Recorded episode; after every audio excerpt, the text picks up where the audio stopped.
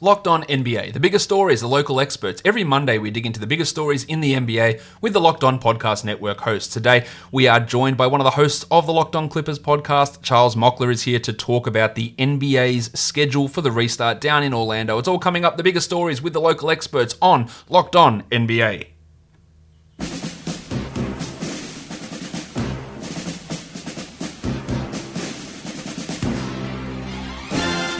Are Locked On the NBA, part of the Locked On Podcast Network.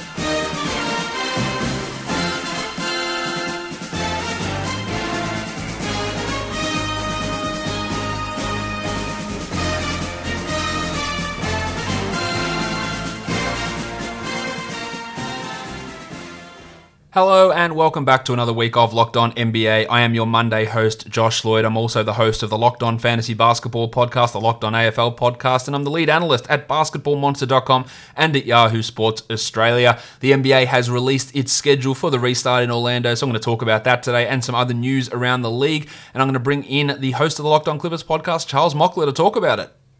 Now I'm joined by one of the hosts of the Locked On Clippers podcast, Charles Mockler, is here with me. Charles, we're going to talk about some of the NBA news over the last uh, last couple of days here, as the NBA has released their schedule for the restart of games in Orlando. Um, yeah, how, how do we? First of all, there's yeah eight games per team happening here. How uh, how bad do you think this basketball is going to be for the first eight games? Man, I can't believe. I know that the NBA really wants the ratings for that day one, but they're really hoping that Zion is, is still in good shape, and they're really hoping that the Clippers and Lakers aren't going to have any rust. So I think those first three games, we're going to see some pretty reactionary takes from people about uh, basketball choosing to be played. But I think once we get to round game six, it should get to something that we kind of left it off as, I guess. Well, let's let, us just attack this from a Clippers perspective. Obviously, you cover the Clippers for Locked On Clippers, and they're one of the teams that I think are, are interesting here in this restart because you know, they're pretty much locked into the two seed in the Western Conference. I, I really doubt that they're going to move from there. You know, catching the Lakers seems almost impossible, and of course they've been going through injuries all through the regular season and, and load management mm-hmm. plans. So when you talk about this game, yeah, oh, Lakers Clippers first day back, first game. like why would these players, Kawhi Leonard, Paul George, Patrick Beverley, older guys, Lou Williams, why are they playing more than 25 minutes in these games? I just, I don't see it. I know they've got to get back into game shape to get ready for the actual playoffs, but that's not, you don't come out and go 35 minutes first game back after four months and play that. This is going to be uh, to me, especially for a team like the Clippers, and we can expand that to other teams, it's uh, going to be a glorified preseason to me. Exactly. I think that's where the uh, the two extra roster spaces come in big for the Clippers. I think some people might be introduced to uh, Jonathan Motley, who maybe have never seen him play before. But no, that first game, I mean, the minutes concern really for me does kind of hinge on Doc and kind of what uh, what he's going with because we have seen his minutes you know, kind of historically, Doc has struggled. I think one of his faults can be sometimes certain guys get too many minutes. Uh, Montrezl Harrell, I think, in this Lakers game will probably get, I mean, around his regular load of minutes. Twenty-four consecutive right. minutes. Yeah, the whole the entire second half could possibly be Trez's. Um, but I think like that Kawhi and PG thing, even in the later games going up to the playoffs, you know, we've seen the Clippers rest Lou Williams and Patrick Beverley on random nights when they haven't really necessarily had any, you know, knocks or tweaks or anything like that. So I don't know. A part of me is still kind of wondering if we're going to see an entirely full uh, Clippers squad for that Lakers game, and we definitely won't see any of the playoff rotations that the Clippers are going to throw out until, I mean, maybe the last game that they have against the Thunder. Yeah, that's that's probably the way that if I was managing a team, you wanting to to ramp up to that. Now they currently sit one and a half games ahead of the Nuggets in the two seed, so I guess it's a possibility that they could fall there. They're three games out of the out of the four spot where with Utah sitting there currently. So I guess if in worst case scenario, yeah, if they just played Jonathan Motley forty eight minutes, that they might be able to fall down and go you know one and seven. But that seems a highly unlikely scenario uh, in this whole um, in this whole restart scenario. And the, the Lakers they're even they have even less motivation to play you know 35 LeBron James minutes and 35 Anthony Davis minutes, considering how far ahead of the Clippers they are. So there's yeah, we have these teams that there's nothing really to play for apart from getting their rotation or, or getting players back into game shape. And especially for the Lakers, like like you said, you know they don't really have maybe the desire to play AD and LeBron all those minutes, but I mean you know, as a Clippers fan, I have my own personal thoughts about Avery Bradley and how he helps the team. But the Lakers losing Avery Bradley is a, you know, a big loss for them. Like they needed those minutes. Any point guard minutes that don't have to go to LeBron are huge for that team. So it's gonna. I mean, I think the Lakers are in a really tough position minutes wise. We're gonna see some playoff minutes loads from them. I think from the start of that re- of the restart. Uh, no, I think th- I think we'll actually see Dion Waiters get playing time during this uh, during this restart oh, for them. You'll get uh, a Rondo Waiters backcourt for for chunks of time because they've literally got nothing to play for during this time. So I'll tell you this, I hope so. Yeah, that'll uh, it'll definitely uh, it'll help help the meme community out quite a bit, especially yes. if J.R. Smith signs on. But let's let's take a look at the rest of this schedule here uh, across the across the league. Now, of course. The, the, most eyes are going to be focused on the battle for the eighth seed in the Western Conference. Memphis currently sits there Three and a half games ahead of Portland, New Orleans, and Sacramento. Uh, San Antonio another half game back, and the Suns a uh, another two games further back from there. So the Suns' chances at that are almost comically low. So they are. Yes. they're, they're, I don't think we're going to be seeing huge amounts of, uh, of Devin Booker playing. They already know that Kelly Oubre is not going to be attending, and he rehabs his knee injury, which would have is actually fully healthy, but they're, they're not risking anything there with him. Successful people get successful by getting information and improving themselves. And if you don't have time to read all of these self help type books, Blinkist is a great way for you to go about getting that information. And Blinkist takes non-fiction books and gets all of the information, four hours, five hours worth of reading, and condenses it down to just 15 minutes. 15 minutes of reading, 15 minutes of listening. Blinkist gets all that information and you can get it into your brain in such a short amount of time. With Blinkist, you can become that successful person you've always wanted to be. Improve your knowledge base by getting the key takeaways from non-fiction books in just 15 minutes. You can get a book like Upheaval Turning Points for Nations in Crisis by Jared Diamond or Tiger Woods by Jeff Benedict on Blinkist. With Blinkist, you get unlimited access to read or listen to a massive library of condensed non-fiction books. All the books you want, all for one low price. And right now, for a limited time, Blinkist has a special offer just for our audience. Go to blinkist.com slash NBA, try it free for seven days, and save 25% off your new subscription. That's Blinkist, spelled B-L-I-N-K-I-S-T, blinkist.com slash NBA to start your free seven day trial. And you'll also save 25% off, but only when you sign up at blinkist.com slash NBA. In terms of how the schedule played out, seeing a lot of people, Charles, throwing out there, oh, the, the NBA's rigging it for the Pelicans. They're rigging it for Zion, giving them the easiest schedule. And, and while it is true by a lot of metrics that they do have the easiest schedule uh, in this in this group, especially out of this or out of the entire 22 teams, but out, out of this group battling for the eight seed, they also had the easiest schedule before the uh, the restart. So I guess it sort of makes sense that their schedule would be similar, considering the, the pattern of how that schedule was uh, was determined. Yeah, and the Pelicans, it's uh, you know, I guess you could be mad at the league for that too, but you could also kind of be mad at the Lakers for trading essentially one giant narrative for a competing narrative yeah. with those two teams. Um, the Pelicans, I don't know. If you're mad about the Pelicans getting an easy schedule, I think they're not going to do really anything in the playoffs. Like, so if they, you know, I think the NBA's dream, if you want to go tinfoil hat, is you get the Pels Lakers first round, and the Pelicans maybe win one game. So I mean, I think I actually like the. I mean, I like the Grizzlies um, just a little more as a team, uh, but I think the Pelicans. It's all up to them. They're still such a young team, and like I said, I think you know the fitness is going to be. We haven't heard a lot about what shape guys are in. You know, we've seen the videos of them kind of playing some runs here and there, but you know, it's going to be interesting to see what shape some of these guys are in. And just because you're a young team doesn't necessarily mean you have the best habits when you have downtime. So there could be some speed bumps there for that uh, squad, I think. In terms of Memphis, they had a really tough schedule before the uh, mm-hmm. stoppage in play. Their schedule is still relatively tough, but in an overall basis, in terms of how the schedule looks now compared to where it was, it's actually an improvement for Memphis in terms of strength of schedule. So, Memphis fans, they've got that three game advantage or three and a half game advantage already, and the schedule was always going to be hard. I think the team that, that loses out a bit there is Portland. I believe their schedule's gotten a little bit tougher based on where it was before, and of course, they now don't have a small forward with Trevor Ariza opting uh, opting not to go down to. Um, to Orlando, and in most situations, I think you'll see, or most people projecting the Grizzlies to hold on to that eighth spot. There is a chance of that play-in game. Now, I see a lot of people, Charles, talking about how Portland's going to be the favourite to get into that playoff game and to win the play play-in game to get in there and beat those Grizzlies twice. But I Portland wasn't good all season. That's why they're not currently in the playoffs. Um, yes, they will get Jusuf Nurkic back. You know, a year and a half since he's last played. They'll get Zach Collins back. Six months since he's played.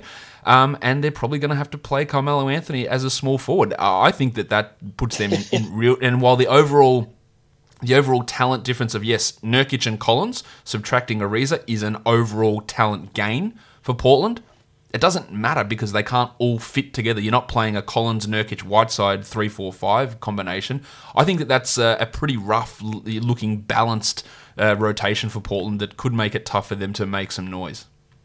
And they have such an interesting schedule with that balance because they play. You know, their first game is against the Grizzlies, so they're going to get. Talk about another young team. The Grizzlies are going to have legs. They had yeah. legs all year, so Portland's going to get run in that first game.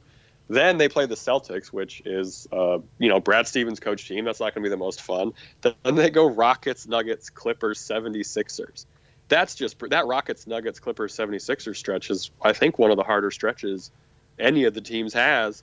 Um, then they go Mavs, Nets. So it's like those are kind of, you know, I think they could get some gain back. I think they might have a classic Portland thing where they don't play well for those first six games, and then they kind of win these last two games out of kind of moral ness or something like that. But I agree the the continuity, you know, as I cover the Clippers and we talk about continuity all the time, but the the Blazers are getting continuity back in the most truncated time in the history of the NBA. So they're going to need to catch, I think, some kind of uh, not of this world heater to really make.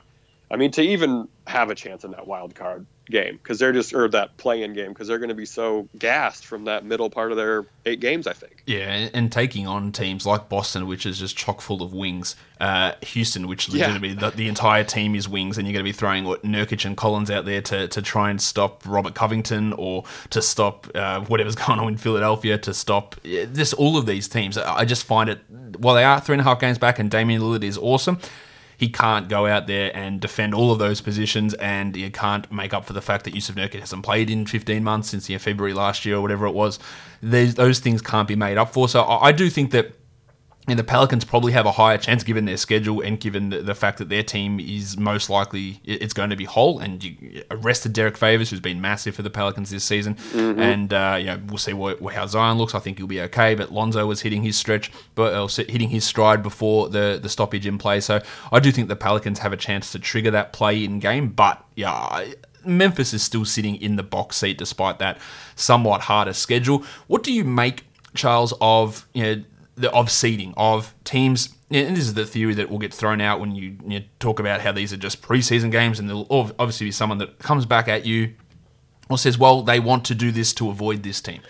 How how much do you think that is a factor? How possible even is that? Because as I often throw out there, okay, that's fine. One team can say we're going to lose or win to get this spot to take on the other opponent, but that also means that other opponent has to just stay exactly still and they they're not going to be winning more games or losing more games to manipulate their own position. So in the end, I feel like a lot of that stuff, unless it comes down to a one game scenario, we must lose to fit in this spot, that you're going out there and going super hard balls to the wall to get into a particular seed, or you're just throwing out nonsense lineups to go down into a particular seed, is uh, is fraught with not necessarily danger, but how is that result going to work out when so many other moving parts, 21 other moving parts, or yeah, you could say 10 other moving parts per conference, have to fall into the right position for that to be executed?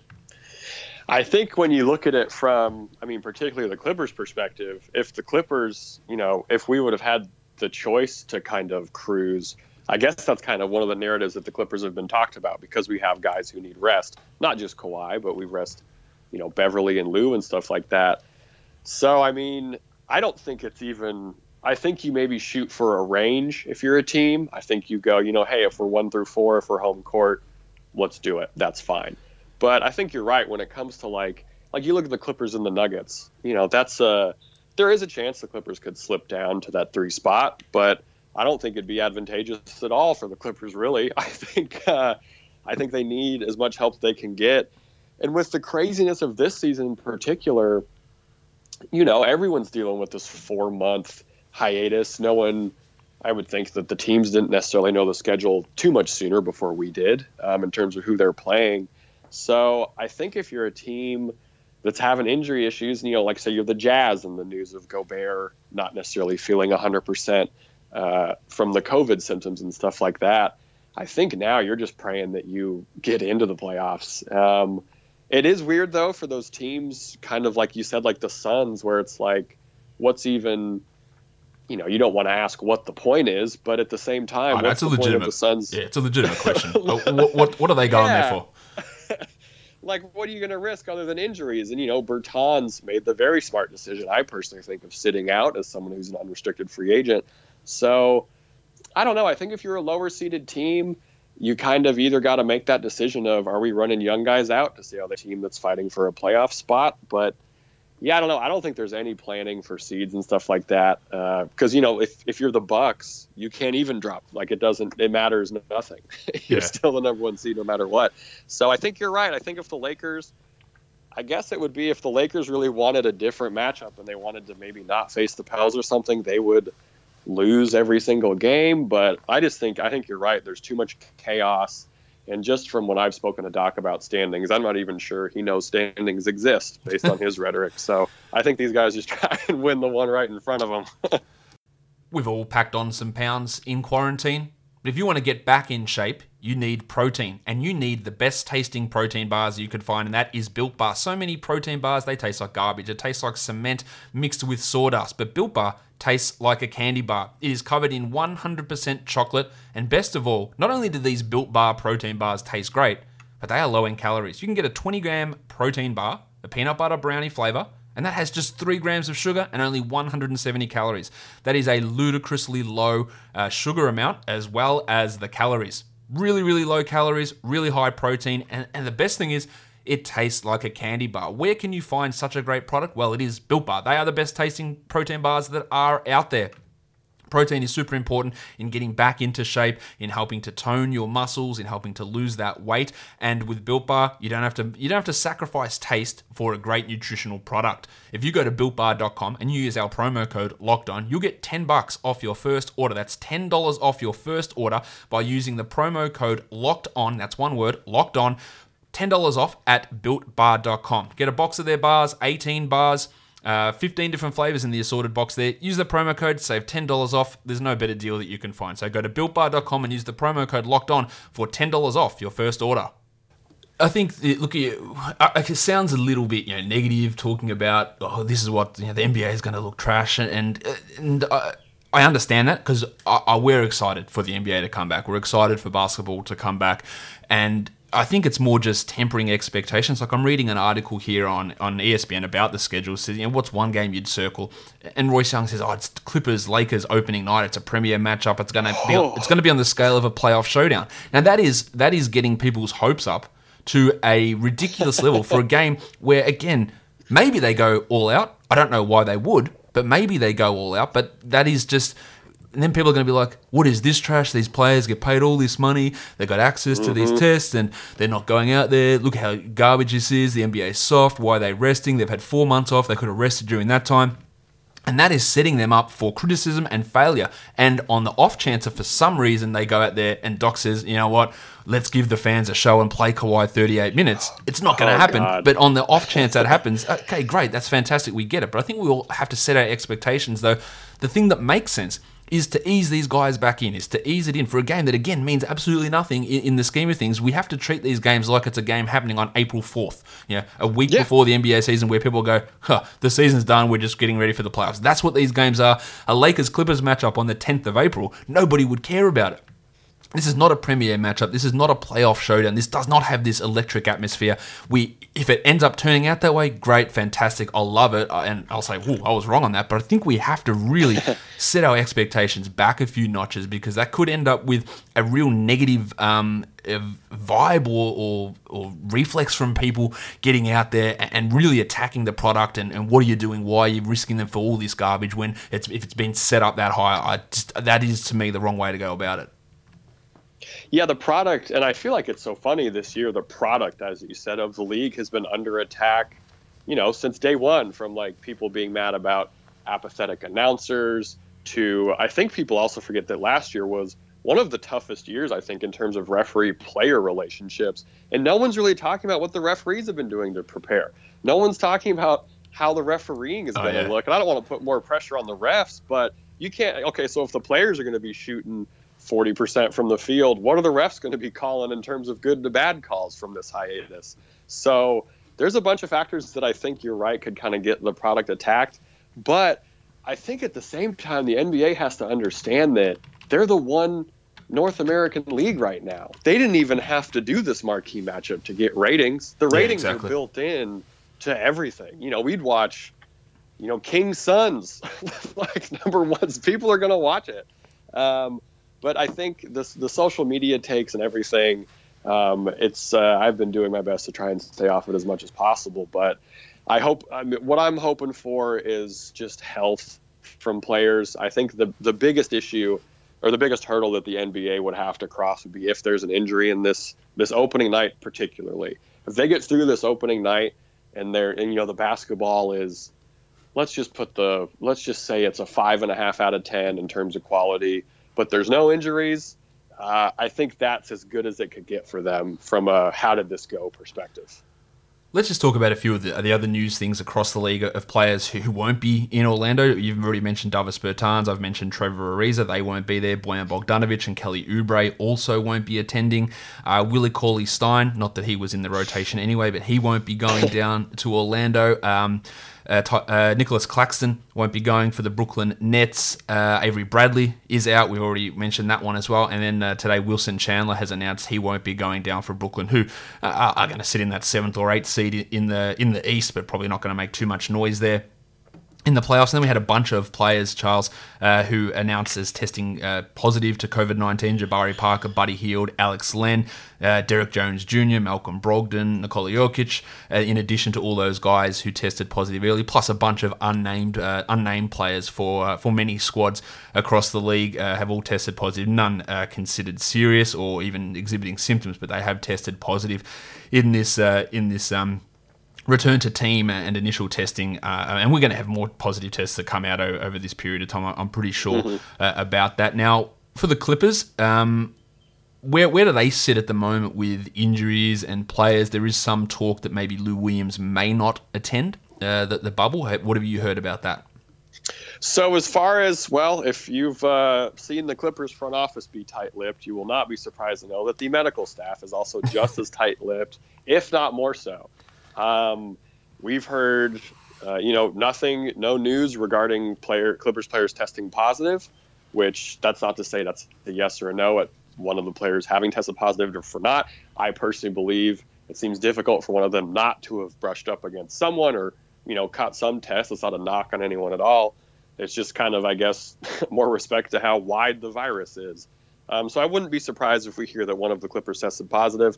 As far as the Lou Will, uh, I believe his quote, I think last week was he was 50 50 on if he was going down or not uh, with the Clippers. His was his was uh, social justice concerns, as you know he should have. Um, but with the news of the NFL, or sorry, the NBA, definitely not the NFL would do this. Um, the NBA Players Association saying that they could replace their last names uh, with messages for social justice. I think that pushes his chances for being with the team at higher than 50 50. So, I, as of right now, you know, what are we recording this? Uh, 449 on uh, the 28th. It seems like the Clippers should have a full squad going down to Orlando. Yeah, which is an advantage when you know, their their cross arena rivals are missing a starter in Avery Bradley Yeah. Not that he's necessarily a starter by quality or minutes, but he is a starter. and uh, I, I, you talked about him being a part of that rotation. He is a big part. Of, I think that they can. Uh, I think they can deal with that by just playing more minutes to guys that are better, like Alex Caruso and Kentavious Caldwell Pope, and giving those guys, yeah, splitting those 22 minutes or so amongst those two players. And I think that actually probably gives them a benefit there, but it does impact their depth. And of course, when you're going down to Dion Waiters as that depth option at the back, maybe there is a maybe there is a problem with that. But um, again, more news is going to come out about this, about players sitting out, about players um, uh, getting you know, injured and, not going down there. But I believe today was the cutoff for for, team, uh, for teams to waive players, so players won't get waived. Uh, there is still an ability over the next uh, 48 hours for players to sign with teams to go down into this Orlando bubble, and then we'll get more decisions uh, from players in those next couple of days to see where they all sit about this. Uh, Charles, before I let you go here, now you are a Clippers person, so I assume you won't be you won't be biased here. Who is oh, your who is your who's your pick for the NBA title under these new set of circumstances? Does anything change? Did you think the Clippers were likely to, to win it anyway? Does this improve their odds? Does it decrease their odds? Where, where do we sit? I had so I had the Clippers as winning the championship over the Bucks, uh, which I don't think is that uh, mind blowing or out there of a pick before the uh, COVID situation, and I, I still have it at the same. Um, I think if the full squad, which as we think, if the full squad goes down there, I think we had the best top to bottom roster in the league. Uh, Paul George, you know, does like to talk about how healthy he is fairly often, but it seemed genuine this time. And the last time that he was interviewed talking about it, he's had four months off. He had to deal with some calf stuff before, so hopefully that's worked out. But I think, I mean, if if guys can come in and we're going to see some, you know, we, we talked about a little bit off top how bad the basketball is going to look early. The Clippers bench is going to look pretty rough early, I think, because that's the natural progression of taking four months off. But when we get to games, you know, six, seven, eight, the Clippers are going to be right where they should be, and we're going to see guys contributing from everywhere on the roster. And I think, uh, I think it's still the Clippers versus Bucks. And I think once you get to the finals, it's a little harder to kind of call just because the Bucks have the Giannis factor and stuff like that. But I think uh, I think it's Clippers in six.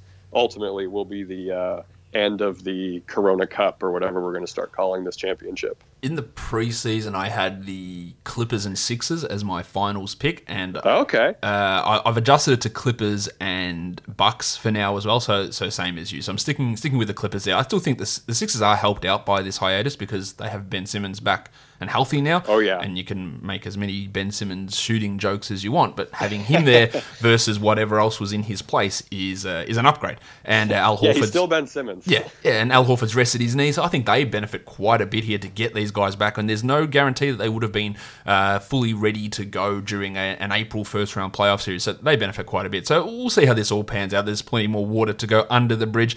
And Charles, from a Clippers perspective, you'll cover that for us over on Locked On Clippers. Thanks for coming on Locked On NBA with me today.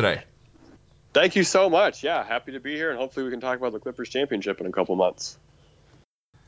And that will do it for today's episode of Locked On NBA. Don't forget, subscribe Apple Podcasts, Google Podcasts, Stitcher, and on Spotify, and go leave us a five star rating and review on Apple Podcast. It's a great way of helping out the show. You can follow me on Twitter at redrock underscore bball and the network at Locked On NBA Net. Guys, we are done here. Thank you so much for listening, everyone. See ya.